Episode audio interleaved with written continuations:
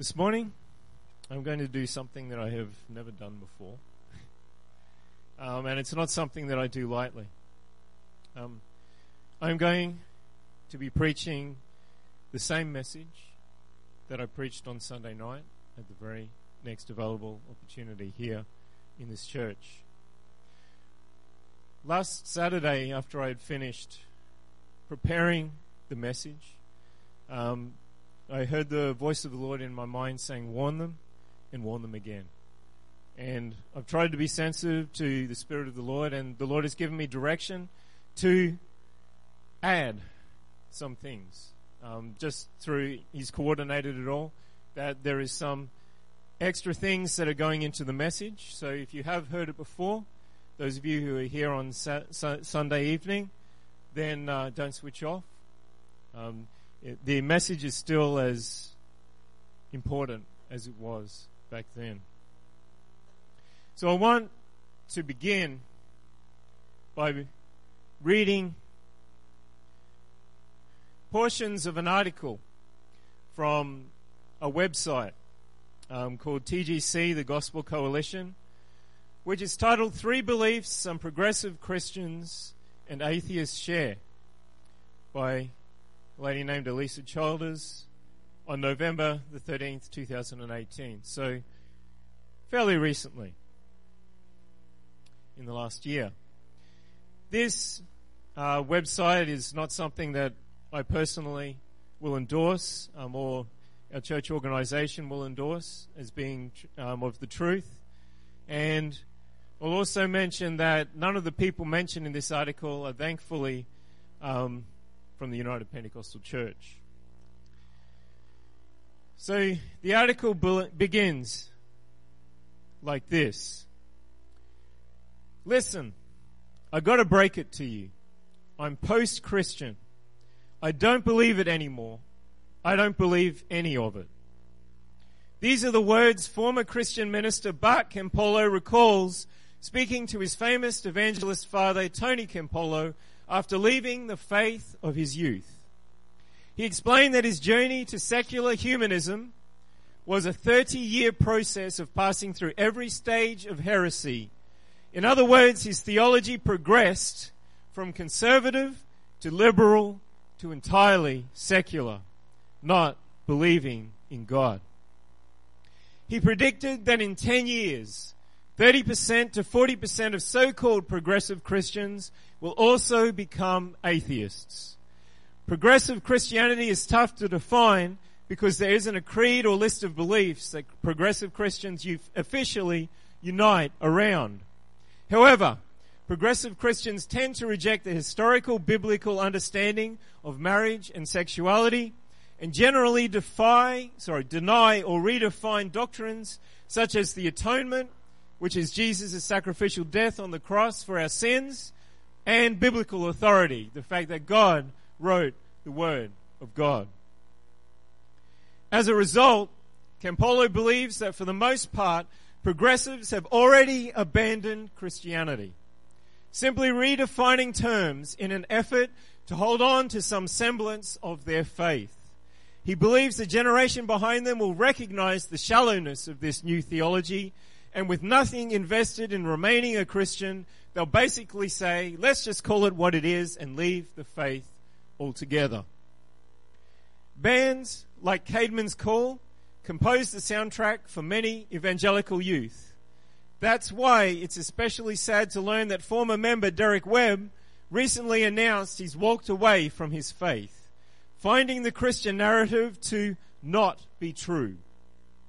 He describes his latest album, Fingers Crossed, as a tale of two divorces, referencing the divorce from his wife and from God. The album features a song called Goodbye for Now, which laments, so either you aren't real or I am just not chosen. Maybe I'll never know.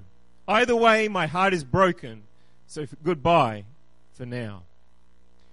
These deconversion stories, or basically the opposite of being converted, going back, going outside of God, going into the world, have become almost a rite of passage in the progressive church, giving rise to podcasts, websites, and conferences entirely devoted to the process of deconstruction, or basically backsliding. In fact, Webb's album has been described as an anthem for deconstruction, inspiring a podcast called The Airing of Grief, where listeners can share their deconversion stories. The article goes on a bit further down saying, here are three atheistic ideas that some progressive Christians espouse and may lead them into full-blown atheism. Number one, they may adopt a belief that the Bible is unreliable. The Bible, okay, um, so here are a few quotes by people. Rob Bell says the Bible is a profoundly human book. Peter Enns says if we are fixed on the Bible as a book that has to get history right, the Gospels become a crippling problem. James Burklo says anything in the Bible that looks miraculous or contrary to the normal functions of the natural world is not factual, but rather is mythological. Think these are the musings of hardened skeptics? The declarations of atheists bent on destroying Christianity? No. These are actually the words of progressive Christian writers and scholars about their own holy book. No one would think twice if they heard an atheist deride the supernatural stories in Scripture. But they might be surprised to learn that progressive Christians share this same skepticism. Number two, and this is something that I didn't mention in the previous message, they may have an unresolved answer to the problem of evil. For atheists, one of the most consistent defeaters of belief in God is the reality of evil and suffering. Throughout the ages, even many Christians have wrestled with this ancient dilemma. If God is good, why is there evil? If He's all powerful, why doesn't He do something about it? Sadly, when someone can't come to a place of resolve and peace with these questions, the temptation is to redefine the faith they've held or leave it altogether. Former atheist C.S. Lewis wrote, my argument against God was that the universe seemed so cruel and unjust. But how had I got this idea of unjust and unjust? A man does not call a line crooked unless he has some idea of a straight line. What was I comparing this universe with when I called it unjust? For Lewis, the problem of evil led him to faith in God.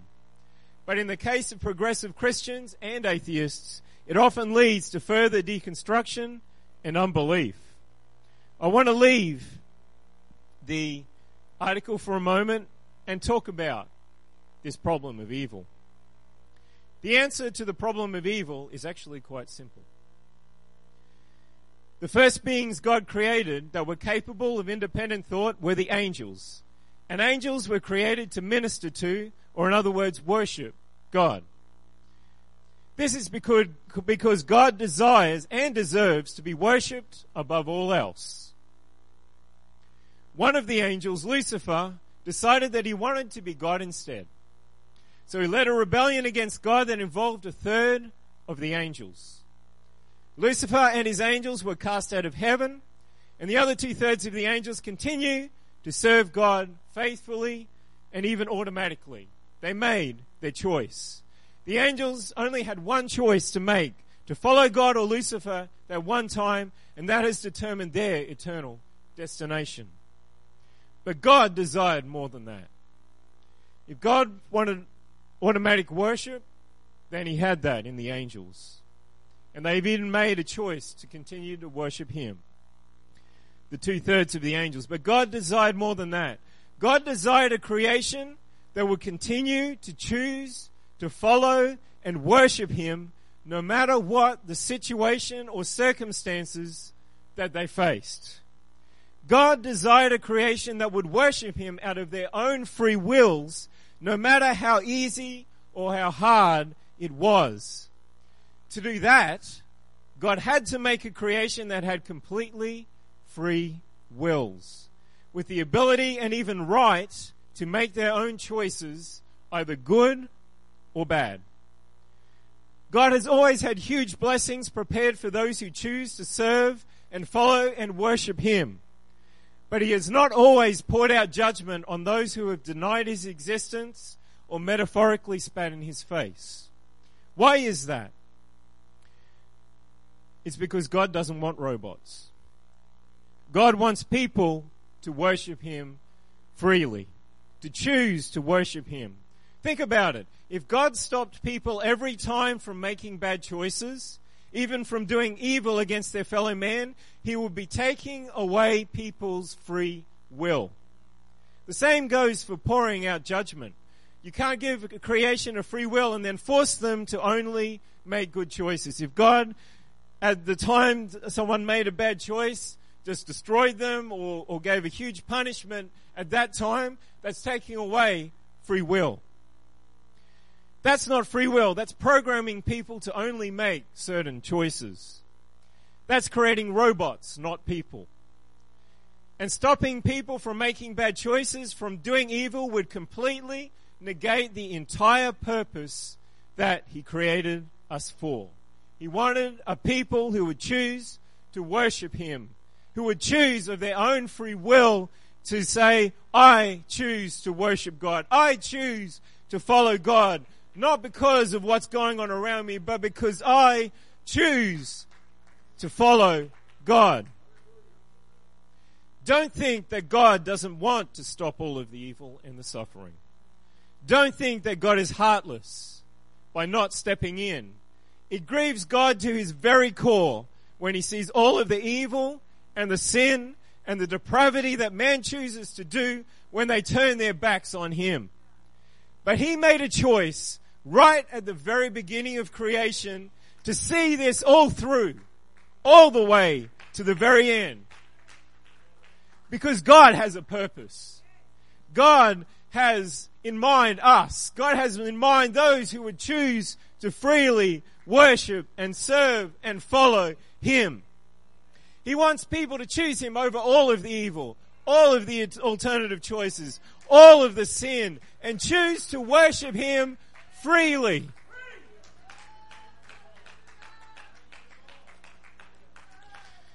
And to continue to choose to worship Him from day to day to day, no matter what comes in their path. That's what God desires. That's what God seeks. That's why He created us in the first place. This doesn't mean that God doesn't step in at times. God will take control of situations, not people's wills. You see, God is really jealous over his people. The people that choose to follow him, even with all of the junk that goes on around them, and no matter how bright the lights are in this world, those who choose to worship him, even when society brands them fanatics or evil anything or anyone who comes after his people had better watch out. Because God has a track record of looking after his people. God preserved Israel and Judah many times when vastly superior forces came against them, sometimes even giving them the victory without them even lifting a finger. You see, mankind of their own free wills wanted to and still want to destroy the Israelites. But God has his hand on them. I remember being told about um, the nation of Israel in, in modern history, how they were surrounded by, I think it was the, um, the Arabs, and they were surrounded by the Arabs, and I think they were even on lower ground. Everything was against them. They, they had them basically being sniped from, from all directions, and they won. They survived because God was with them. God looks after his people. But that was only when they looked to God and worshipped him like they should. The other times, when they rebelled against God, when they worshipped other gods, he left them to be destroyed. When they were his people, he did miraculous things in their midst. And when they left him, he withdrew his protective hand from them, allowing the other nations to do what they wanted with the Israelites. Why do you think that God told the Israelites to destroy all of the inhabitants of their land that God had given to his people when Joshua went in? Wouldn't it have been easier and less gory to just get those nations to relocate to a different spot? We once again come back to the aspect of free will. No nation will ever willingly leave their land without a significant reason. And God is not going to override someone's free will. If God overrode their, their free wills, He would once again have negated the entire purpose of His creation. So God told His people to destroy the inhabitants completely. Why? Couldn't the Israelites have lived together peacefully alongside the inhabitants? There are actually two reasons why they could not have. One reason is once again the aspect of free will. No nation would willingly give up significant parts, i.e. most of their land to house an entire foreign nation. And God isn't in the business of overriding people's wills. The second reason is even more compelling. God knew that the inhabitants of the land would infect his people with their godless values, their evil culture, and turn them to worship their idols. Deuteronomy 31:16 says, "And the Lord said unto Moses, Behold, thou shalt sleep with thy fathers, and this people will rise up and go a whoring after the gods of the strangers of the land, whither they go to be among them, and will forsake me, and break my covenant which I have made with them. Then my anger shall be kindled against them in that day, and I will forsake them, and I will hide my face from them, and they shall be devoured, and many evils and troubles shall befall them, so that they will say in that day, Are not these evils come upon us, because our God is not among us? And I will surely hide my face in that day for all the evils which they shall have wrought, in that they are turned unto other gods. And what happened? The people of that land weren't completely driven out or destroyed. And they turned Israel away from worshipping God to worshipping idols. He knew his people would be taken away from him. So he wanted to jealously guard his people from what would destroy them spiritually. That gift of completely free will is the same reason why not everybody is a Christian today. If God forced everybody to worship Him, it'd be a lot easier if God did that. if God somehow against people's will forced them to realize the truth and forced them to realize why they should worship Him, that would be a lot easier on everybody. But if God forced everybody to worship Him, then He hasn't given them a completely free will at all. So for his eyes on the prize of his people following him, no matter what, he endures this godless world until he can call all his people home to live with him in eternity. That's the reason why. Let's go back to the article now. Number three, they may affirm a culture adapting morality. Many atheists believe an action is moral or immoral based on its effect on the well-being of humanity. With no need to bring God into the picture, this view of morality ends up following certain societal norms. It's not so different for progressive Christianity. With the Bible evicted from its seat of authority, that authority will generally shift onto self. Where else is it going to go? personal conscience, opinion, and preference becomes the lens through which life and morality is evaluated and interpreted. And this will usually be informed by the current cultural milieu or a person's social environment. Going to be dictated to by your environment. If you leave off believing the Word of God. In 2016, Jen Hatmaker sent shockwaves through American Christian culture by announcing she now affirms same-sex marriage. LGBT, which stands for lesbians, gays, bisexuals, and transgender, activist Matthew Vines tweeted that this made her one of the highest profile evangelicals to do so. She's hardly the only self-professed evangelical who no longer holds to the historical Christian position on sexuality and marriage. For atheists, morality has never been informed by the Bible. And for progressives, the Bible is being renovated to accommodate some of our culture's moral standards. A bit further down in the article it says, but as Campolo describes, he's the guy we were talking about right at the beginning of the article. As he describes, letting go of historical doctrines can be addictive. He explains once you start adjusting your theology to match up to the reality you see in front of you, it's an infinite progression. For Campolo, sovereignty was the first to go. For others, it's a belief in biblical norms regarding sexuality and gender, or the atoning sacrifice of Jesus on the cross. Whatever it may be, once a person makes their own thoughts, feelings, and opinions the authoritative source for truth, their spirituality will reflect what they prefer rather than what is true. And the further a Christian walks down this path, the further they get away from a genuine relationship with God. Tim Keller aptly notes, what happens if you eliminate anything from the Bible that offends your sensibility and crosses your will? If you pick and choose what you want to believe and reject the rest, you will, how will you ever have a God who can contradict you? You don't. You won't. You'll have a Stepford God. Stepford just means someone who's regarded as robotically conformist or obedient. A God that just follows you robotically and does everything you desire. A God essentially of your own making and not a God with whom you can have a relationship and genuine interaction. And that's all I want to read from the article. You can see from the article that even denominational Christians that don't uphold the truth of the Word of God in the same manner that we as a church organization do recognize the dangers of compromise.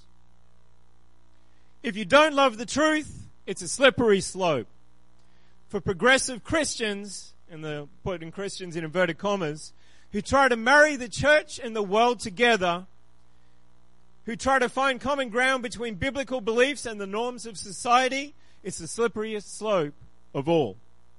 Once you start compromising the truth of God's word, it's a path that leads further and further and further away from God. And it's rarely a quick process. You're not following God strongly one day and then suddenly the next day it's, you're gone. It doesn't happen that way.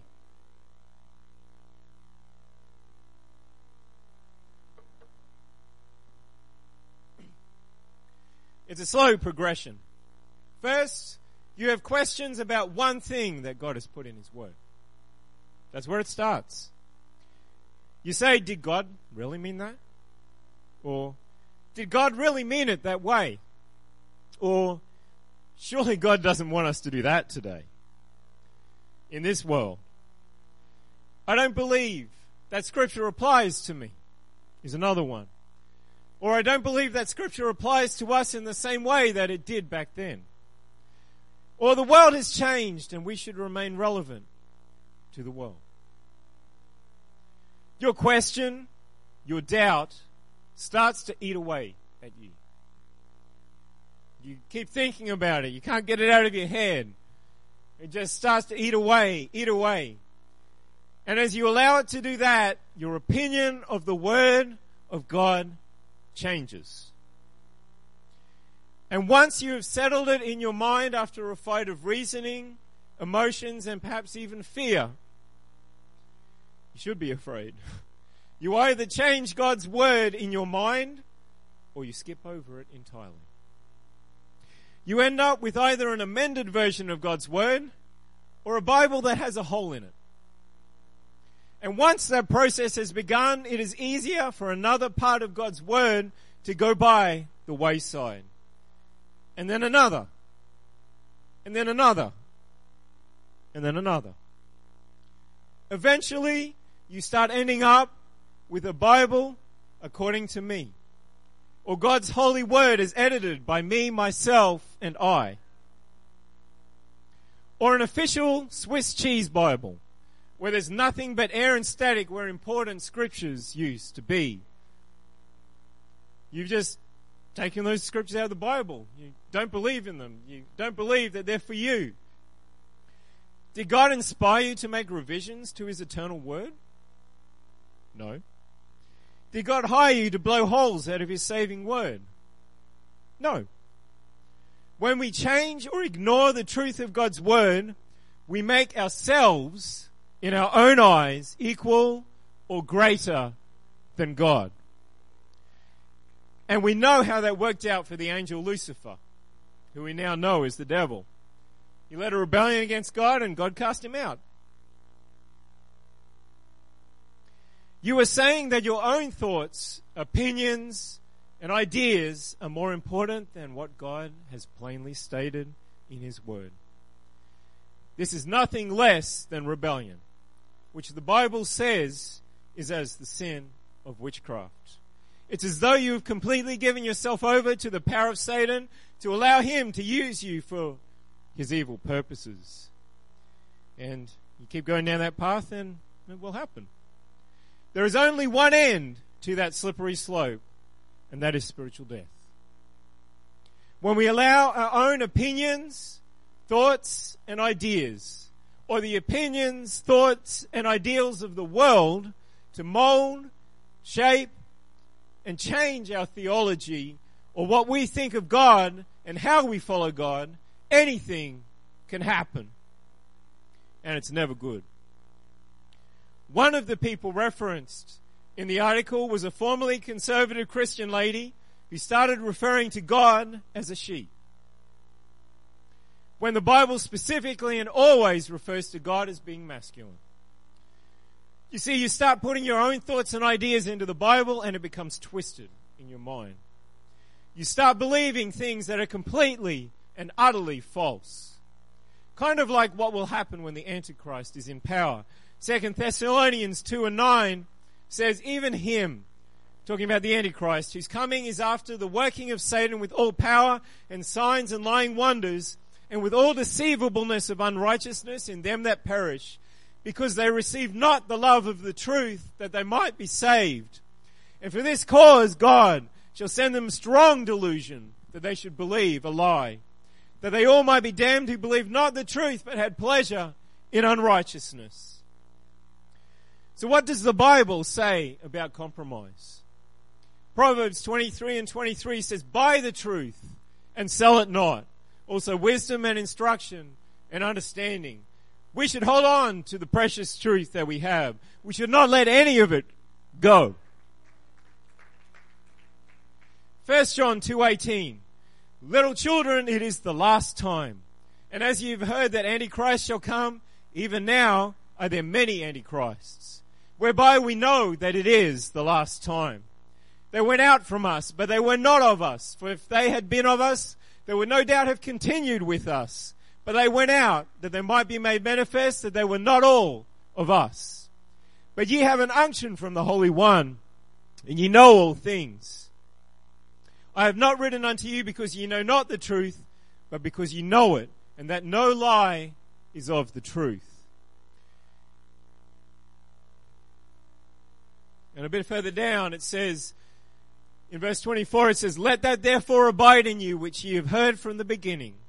If that which ye have heard from the beginning shall remain in you, ye also shall continue in the Son and in the Father.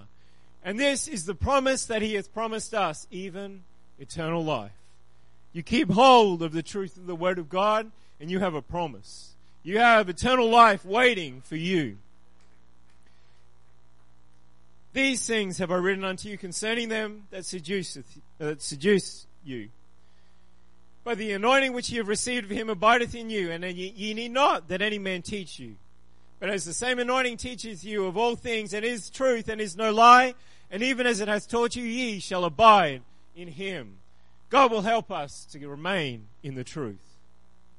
Titus 1 and 14, not giving heed to Jewish fables and commandments of men that turn from the truth under the pure, all things are pure.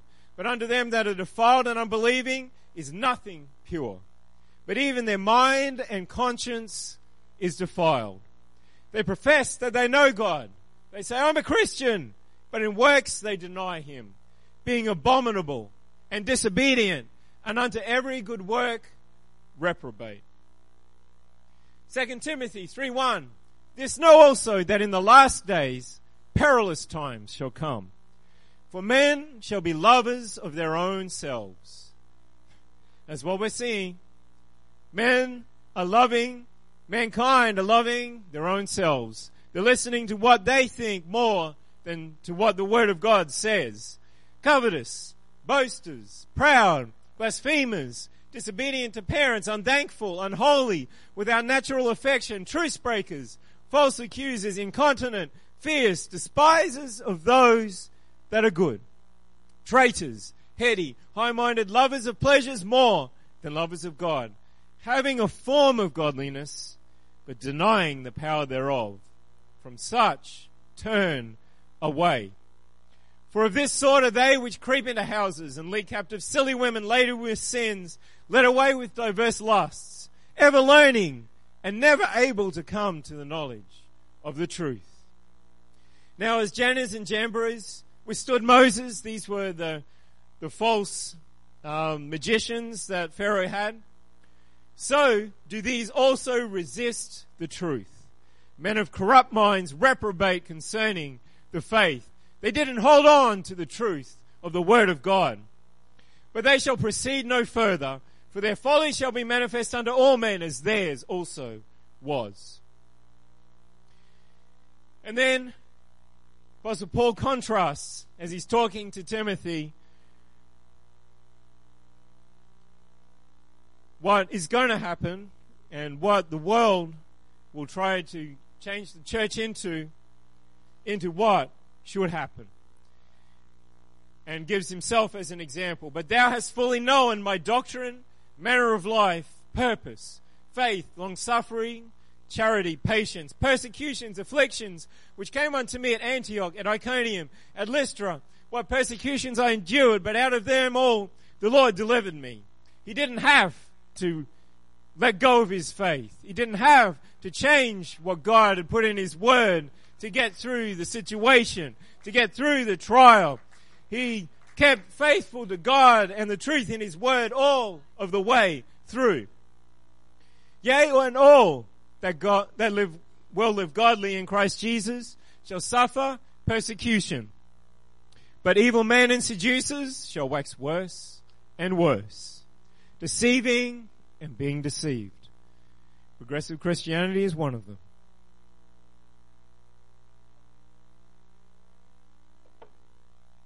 But just an example. but continue thou in the things which thou hast learned and hast been assured of. The truth. The truth of God's word. Knowing of whom thou hast learned them.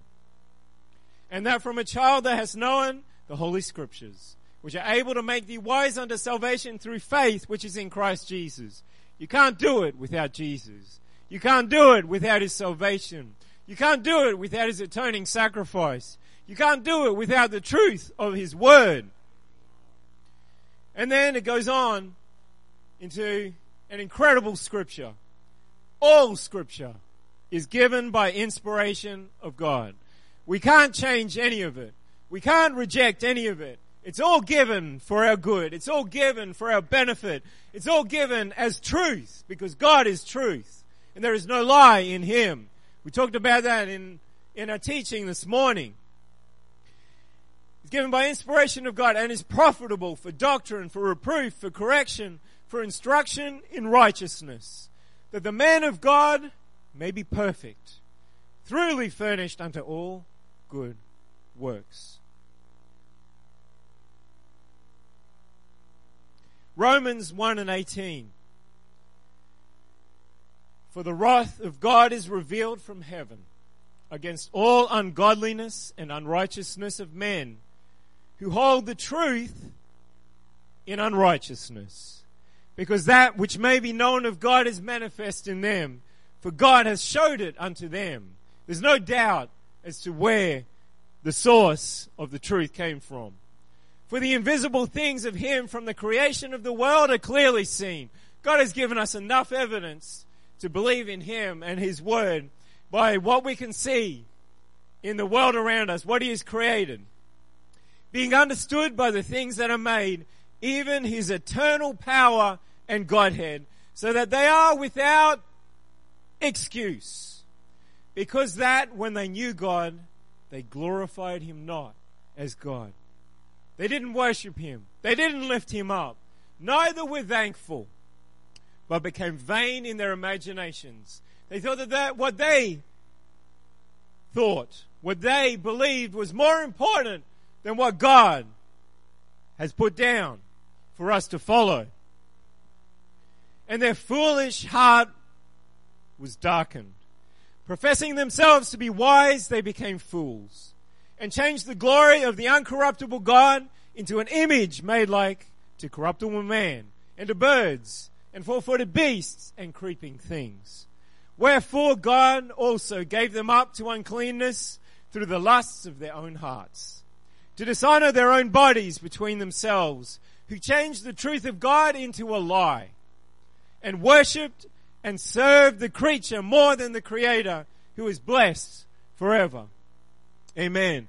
You know, some people have more affection for animals than for people. They treat animals in higher regard than God's ultimate creation. For this cause God gave them up unto vile affections. For even their women did change the natural use into that which is against nature. And likewise also the men, leaving the natural use of the woman, burning their lust to one toward another, men with men working that which is unseemly, and receiving in themselves their recompense of their error, which was meet. And even as they did not like to retain God in their knowledge, they didn't even want to think about God anymore. God gave them over to a reprobate mind to do those things which are not convenient, being filled with all unrighteousness, fornication, wickedness, covetousness, maliciousness, full of envy, murder, debate, deceit, malignity, whisperers, backbiters, haters of God, despiteful, proud, boasters, inventors of evil things, disobedient to parents, without understanding, covenant breakers, without natural affection, implacable, unmerciful, who knowing the judgment of God. These are not people that are in the world, that are, that haven't known God. These are people that used to follow God. These are people that used to be in the church. That they which commit such things are worthy of death, not only do the same, but have pleasure in them that do them. These are the things that are waiting for those who don't treat the Word of God in high regard. Who think that they can change the truth of God's Word into a lie, into what they think, into what the way they think it should be into something that aligns with the society and their beliefs and their ideals and their traditions and get away with it. It's no wonder that progressive Christians are turning to atheism. This passage pretty much gives that as a natural progression of changing his word. If I could get someone to the piano, please. I'm glad I didn't say to the altar this time.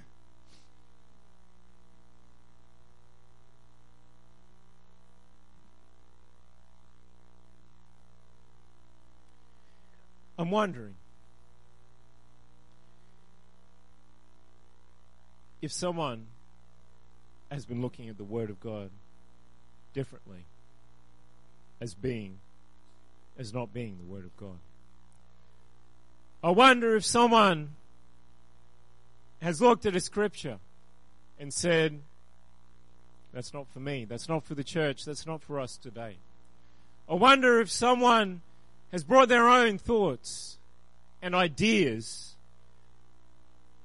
and changed the Word of God in their mind to mean something that God never meant it to say. I wonder if someone is having questions about the truth of God's Word. We cannot afford to bring our own ideas into the Word of God. We cannot afford to ignore any part of the Word of God. We cannot afford to compromise for the sake of this world. We cannot change what God has put in His Word. We just follow. And when we don't, we start a slippery path. I wonder if there's anyone who has already started that slippery path this morning. God wants to warn you not to go there. God wants to warn you to keep close to Him. There are blessings in following Him, according to His Word. There are blessings when you say, God, I don't understand it. I don't understand it all. I don't understand everything, but I still worship you. I still follow you. I still believe in your word. I still believe that you came to die for my sins. I still believe that you have a heaven waiting for me. I still believe that you're coming back to take your people to be with you. I don't believe what the world is saying. I don't believe